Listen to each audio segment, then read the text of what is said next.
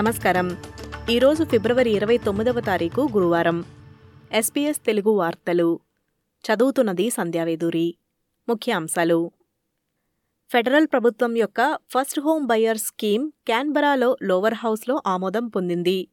Help to buy scheme shared equity పథకం ద్వారా కొత్త ఇంటి విలువలో నలభై శాతం వరకు పాత ఇంటికి ముప్పై శాతం వరకు సహాయం చేస్తుందని తెలిపారు.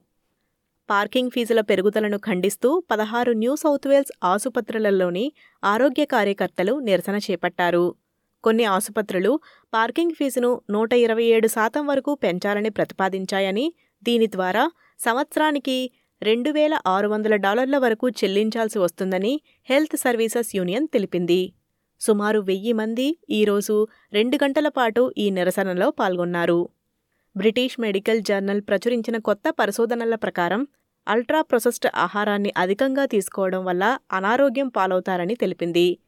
ఇందులో చక్కెర ఎక్కువగా ఉండే తృణధాన్యాలు ప్రొసెస్ చేసిన మాంసాహారం ఫాస్ట్ ఫుడ్స్ శీతల పానీయాలు మరియు రెడీగా ఉండే మీల్స్ వంటివి అల్ట్రా ప్రొసెస్డ్ ఆహారాల కోవలోకి వస్తాయని తెలిపారు. ఆస్ట్రేలియా డేటింగ్ యాప్ మరియు సోషల్ మీడియా వినియోగదారులను పిల్లల లైంగిక నేరస్తులు లక్ష్యంగా చేసుకున్నట్లు తెలిపారు.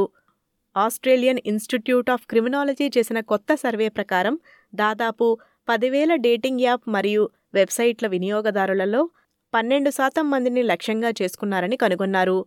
డబ్బులు ఇస్తామని ఆశపెట్టి పిల్లలను లైంగిక చిత్రాలు కోరుతున్నట్లు వారు తెలిపారు.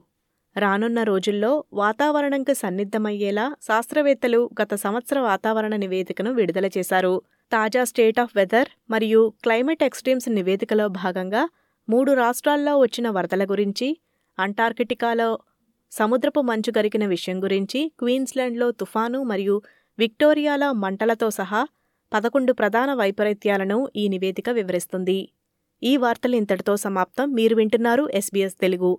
మరిన్ని తెలుగు పాడ్కాస్ట్లను ఎస్బీఎస్ ఆడియో యాప్ ఇన్స్టాల్ చేసుకుని ఎస్బీఎస్ తెలుగు ద్వారా ఇప్పటిదాకా విడుదలైన అన్ని తెలుగు పాడ్కాస్ట్లను వినండి.